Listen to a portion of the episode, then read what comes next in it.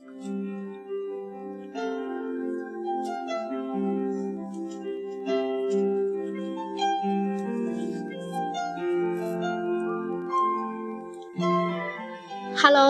亲爱的听众朋友们，大家好，我是蔡宝一。今天呢，我们接着来讲，我不喜欢这世界，我只喜欢你。第四章，眼前人是心上人。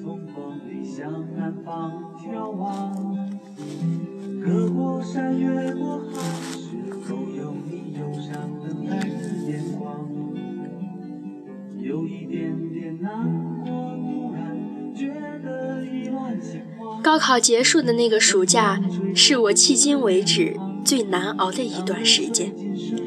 F 在那个时候去了英国，我俩开始了长达四年的冷战。冷战的原因说来好笑，他跟我表白，而我拒绝了他。其实也不算表白，F 君闷骚又好交，连表白。都特别的婉约。吃散伙饭的那天，我心情很差，因为刚刚得知 F 要去英国，而我是从别人口中才知道的。他之前一点都没有跟我说过。几个男生说，上了大学第一件事就是找女朋友，大一结束之前必须要有初恋。而我们班的逗比班长呢，还很有工作效率的，迅速成立了初恋终结小分队，F 也被列为队员。结果 F 特别淡定地说：“我已经有初恋了。”他说这话的时候，眼睛是看着我的。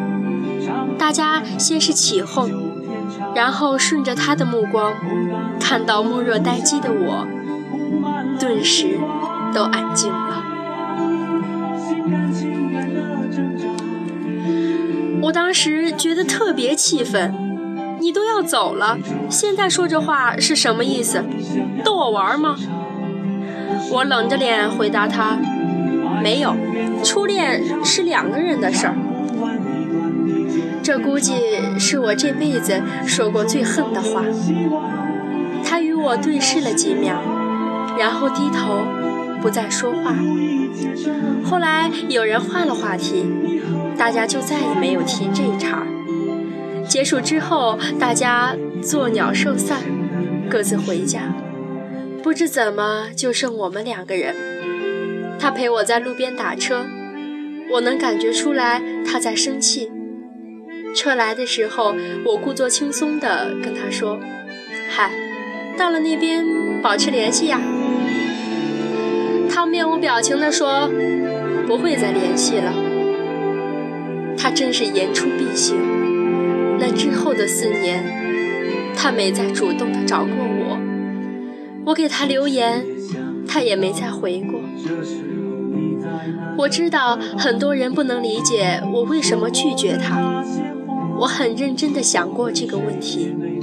起初觉得自己是在赌气，气他走那么远，竟然没有告诉我。但假设他不走，留下来，那我就会接受吗？好像也不会。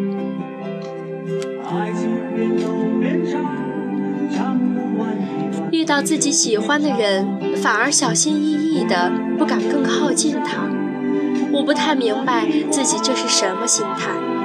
后来我看了一部电影，男主问他老师：“为什么我们总爱上那些不在乎我们的人？”他的老师回答说：“因为我们总觉得自己不配得到更好的爱。”听到这句话的我恍然大悟：“是的，我觉得自己不配得到他的爱。”我性格里有那种根深蒂固的自卑。小时候，大人们总拿我和哥哥比较。观潮很聪明，我处处都比不过他。再长大一些，又突然生病，总觉得自己是家里的累赘，未来毫无指望。青春期懂事了，开始察觉到自己家庭的与众不同，单亲家庭让我变得懦弱又敏感。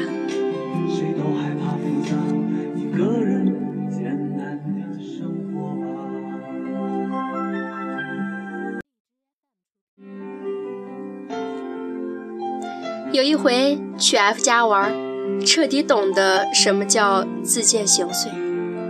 倒不是说他家经济条件有多好，而是那种家庭氛围让我羡慕，开明和谐，父母相爱。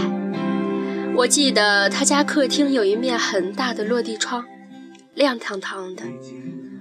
当时我就想，在这个家里长大的孩子，一定。光明坦荡，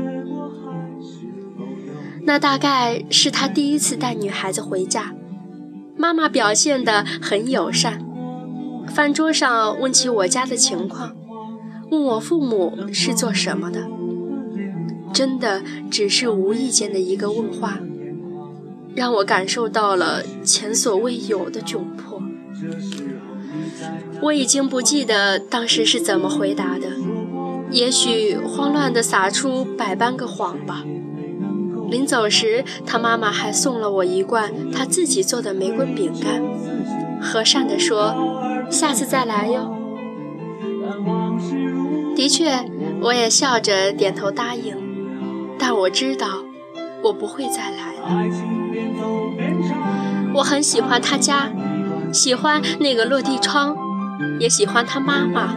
但是我不会再来了，因为抬不起头，会羞耻。是啊，世上最肮脏的，莫过于人的自尊心。我的青春期就是这样，自卑、拧巴、敏感。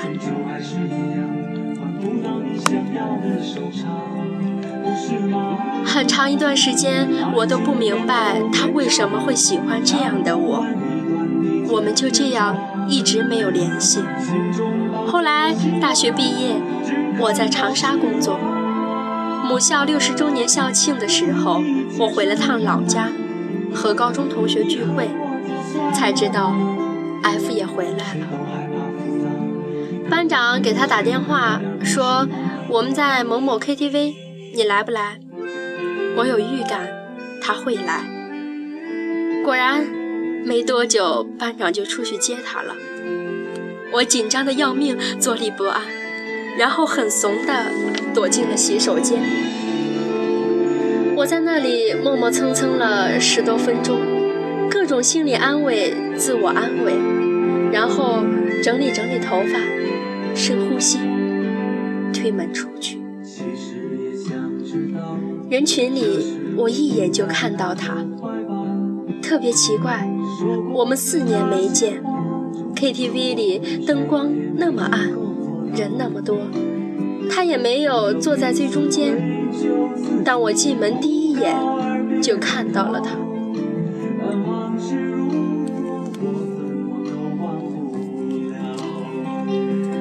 他头发剪短了，穿着我记忆中没有见过的黑色毛衣，瘦了很多，也成熟了很多。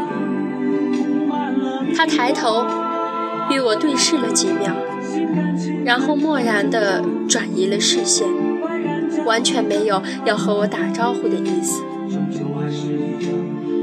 因为没有空位，我只好悻悻地坐到点歌机旁边。低头假装自己在很忙，F 坐在离我隔两个人的位置。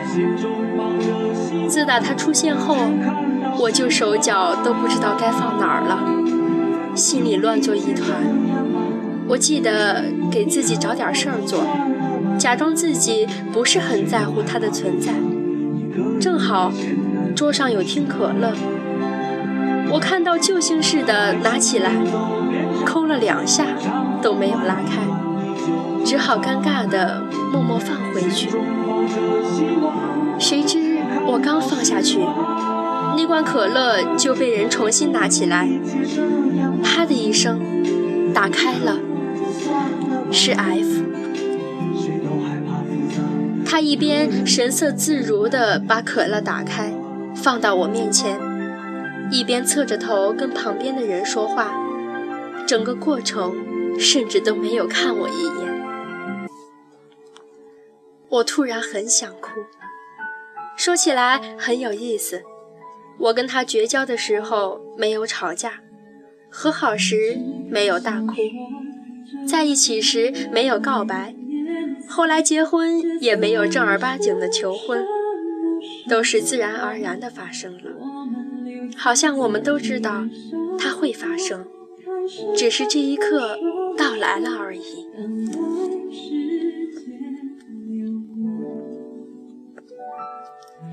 那次之后，我们的关系缓和了一些，开始恢复联系。他去了北京工作，我在长沙。有一次，他来长沙出差，我约他吃饭。那天我从公司出来，远远地看见他穿了件黑色风衣，一个人在路灯下抽烟。秋风瑟瑟，他皱着眉头，心事重重。背后是五光十色的霓虹灯，衬得他更加孤独。我是后来才知道，那段时间是他的人生低谷，应该是他最绝望的时刻。替上司背了黑锅，丢了工作，还欠了很多债。他常常失眠到黑夜，用拼命工作来麻醉自己，很多苦。都只能憋在心里，没有人可以倾诉，也不愿意倾听。那一刻，特别心疼他，感觉他肩上的担子又很重，我却从来没有替他分担过什么。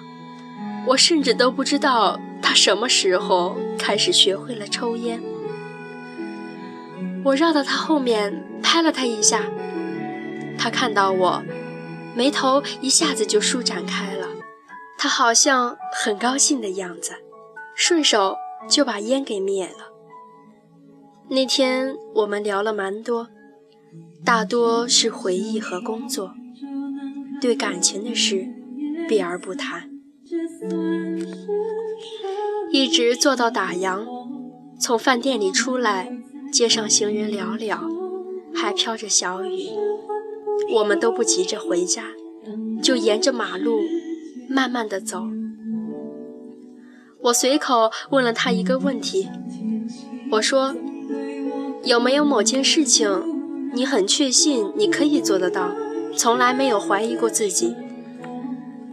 他毫不犹豫地说：“有啊，很多。”我说：“我跟你相反，我从来没有这种自信。”很多事情都没有把握。他绕到我的左手边，让我走在马路里面，低头说：“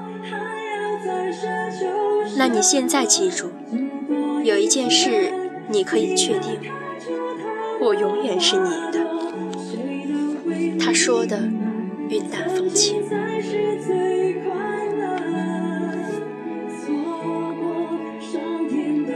后来。我就决定辞职去北京。当时我在一家报社干了快一年，我领导叫老胡，在业内很有名，经常在大会上指着我的鼻子骂我，然后熬着夜帮我整理采访计划，还会在我忙得鸡飞狗跳的时候拉着我去楼道里陪他抽烟。他教育我要永远保持理想和情怀。他是个很好很好的人，我一直把他当做我的恩师。我决定辞职去北京，他第一个反对。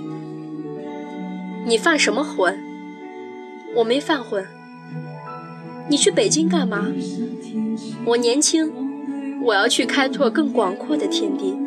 你放屁！他骂我，我只好说实话。读书的时候，有个特别好的男生喜欢我，我觉得人不能太自私。他为我走了九十九步，我也应该为他走一步。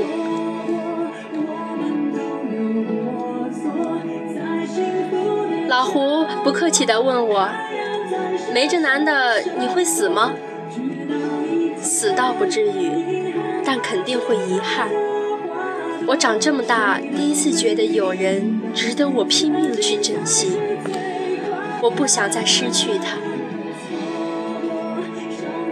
老胡再也没有说话，埋头抽起烟。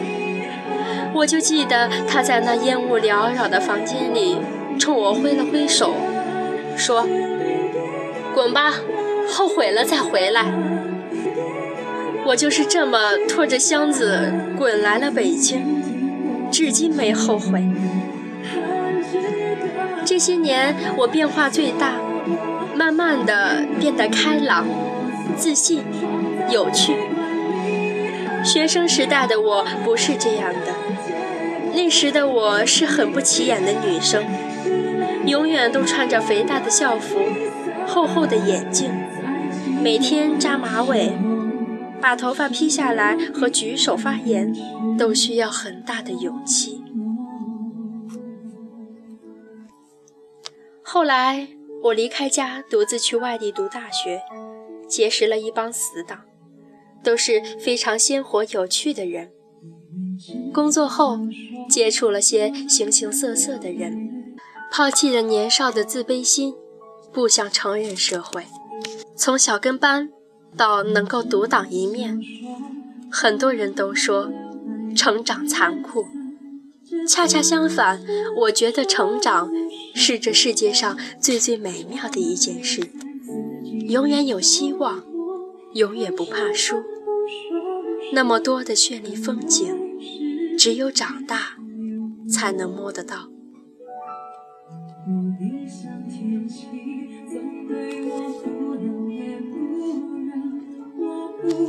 F 没有在我身边的那段日子，我弄明白了一件事：问题不在他为什么爱我，而是我究竟值不值得被爱。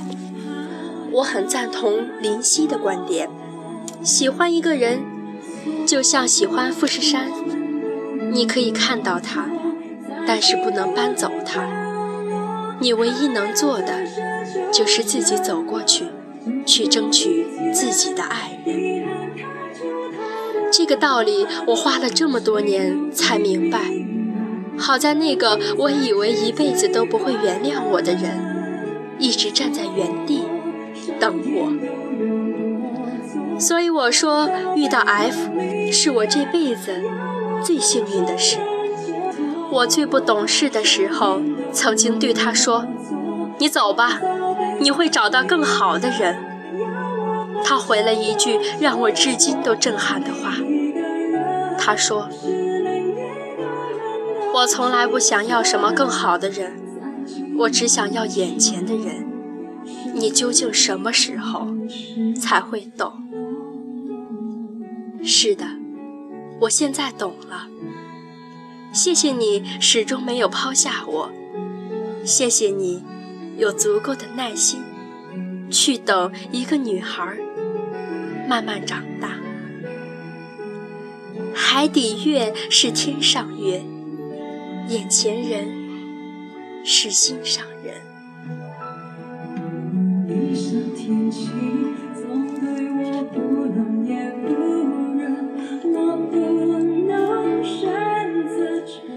亲爱的听众朋友。